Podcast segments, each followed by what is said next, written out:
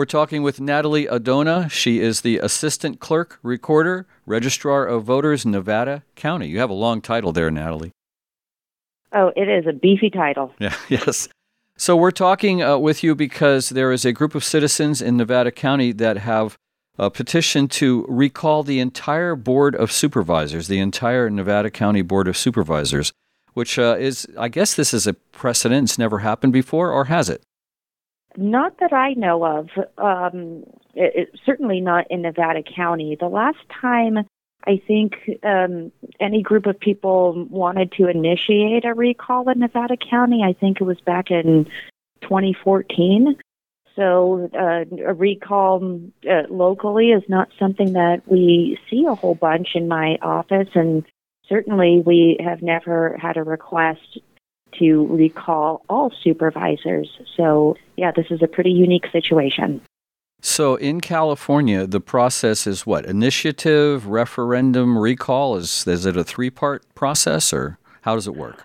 Uh, well, recall is its you know sort of its own thing, but you know so out here in in the western part of the United States, there are uh, several states that offer the ability of citizens to either propose new laws or, uh, in this case of a recall, um, remove an elected officer from their current position. So that's what the recall is all about. Uh, if you or your listeners want to learn more about it, the places to start first are the California Constitution, uh, which sort of defines the um, defines the process of recall. And then, you know, in the elections code specifically, Division 11, there are a lot of rules that will sort of make your head spin. So if you're sort of into that sort of thing, or you know, if you have insomnia and you want to crack open the elections code, uh, I would start with Division 11. So uh, basically, the the steps for recall sort of start with something called a notice of intention and uh, that's sort of what is making the news right now. But you know, that's sort of what you do first. Once you have that notice of intention, you of get proponents. You make sure that the person that you want to recall has notice and that they have the opportunity to answer. Then you can circulate a petition you have to gather enough signatures in order to bring that recall to ballot. And you know, once the de- the determination is made that you have enough signatures, then an election is called, and then um, it it gets onto a ballot. So that that is the, the umbrella of things that happen during a recall. There are a lot of little details in between. And I know that we don't have a heck of a lot of time, so I'm going to try to sort of um, sort of offer the big rocks, allow people to, to sort of do their own research.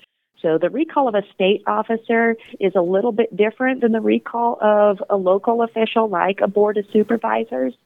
You know, some of that process sort of played out earlier this year with the uh, recall election of Gavin Newsom a little bit different in terms of you know some of the details. The main process pretty much remains the same. So uh, I'm going to talk a little bit uh, about the the notice of intention. Go right ahead. Uh, the notice of intention really is the the opportunity for proponents to sort of publicly declare that they wish to recall an elected official. So that notice of intention has to have the the name of the person and their title uh, of the person who they want to recall. Uh, they need a statement of no more than 200 words saying why they want to recall this person. And they need to get a certain number of proponents, and those proponents have to be sort of eligible to, to vote for this office right? And and then they have to have some some other you know sort of more technical requirements on this sheet of paper.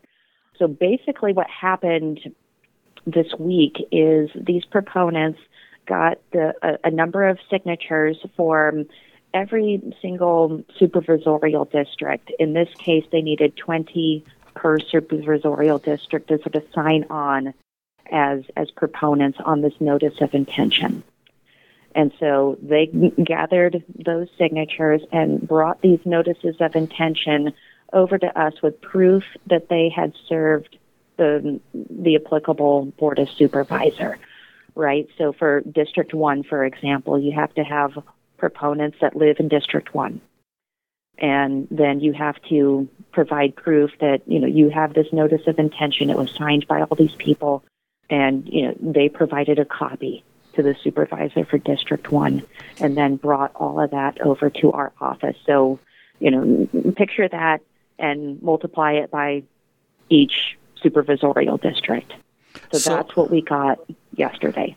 So they don't do this as one big giant file. Then it's it's six or seven different, you know, five or six different files. Then they're filing against this supervisor, this supervisor, this supervisor, not just all supervisors. Or is it possible for them to uh, file it for all supervisors? It's particular to the officer who's the subject of a recall. So um, you can't just say, "Well, I we recall all of the board of supervisors without their names and uh, you know without the sort of relevant proponents," because the election law is you know sort of centered around candidates and uh, elected officials in in the case of a recall. So it is very much centered on the individual. So yes, you're right. Um, five supervisorial districts, five different notices of intention, five different proofs of service. So let me ask you this. So let's say this goes through, then there's a special election to see if we recall them. Is that correct? It's going to depend. The election law uh, prescribes the dates that uh, all elections happen. But the case of a recall, it's a little bit different. The timing matters. So there's there's a whole bunch of process in between the notice of intention and uh, things actually going to ballot. But, you know, from the time that we sort of declare that there are enough signatures to have a recall on the ballot, then we are obligated to hold an election no less than 88 days after that declaration and no later than 125 days after that uh, declaration. And so, if there is a regularly scheduled election that falls in between that period of time, then we can consolidate with that existing election. But if there is no pre existing election falling within that time, then we would have to do a standalone. So, um, there's a lot of unknowns right now as to when you know, the, the timing of, of certain processes. So, I don't know at this point whether we could consolidate with any election or or whether we would have to sort of have a standalone election.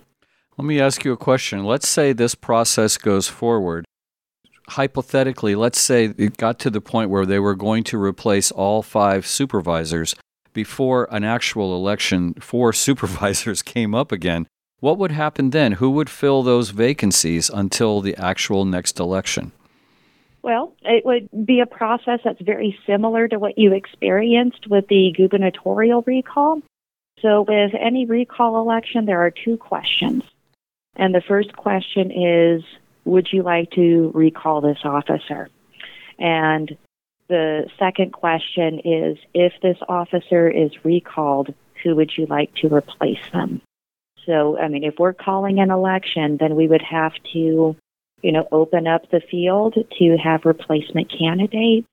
You know, we'd have to build a ballot that, I mean, if if all five of them, you know, are sort of successfully put onto a recall ballot, then we would have to have five separate questions. Would you like to recall so and so? Would you like to recall so and so? And if they're recalled, you know, who would you like to replace them?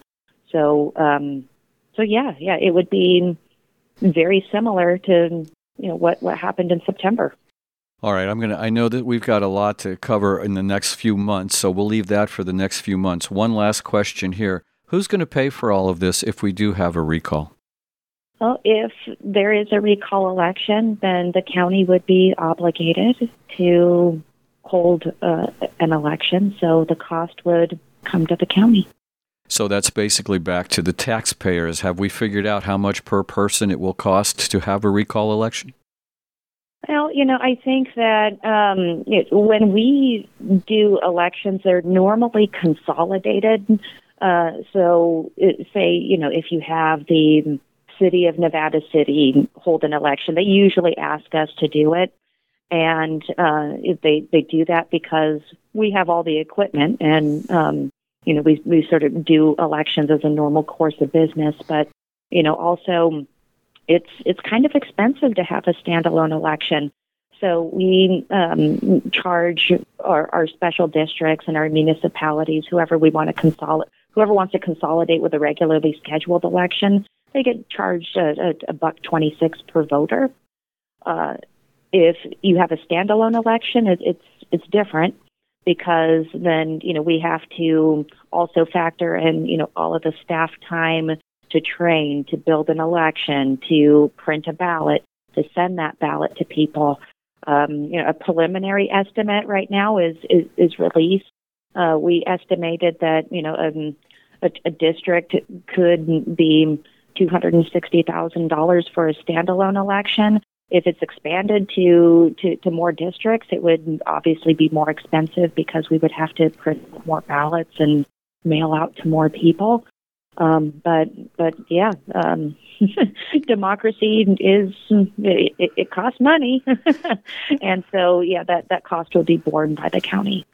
Thank you for all this information. It's very important to all of us voters out here. We've been talking with Natalie Adona. She's the assistant clerk, recorder, registrar of voters Nevada County, and uh, we'll be talking with you, I'm sure, more in the new year, Natalie. I'm sure you will be. Thanks so much.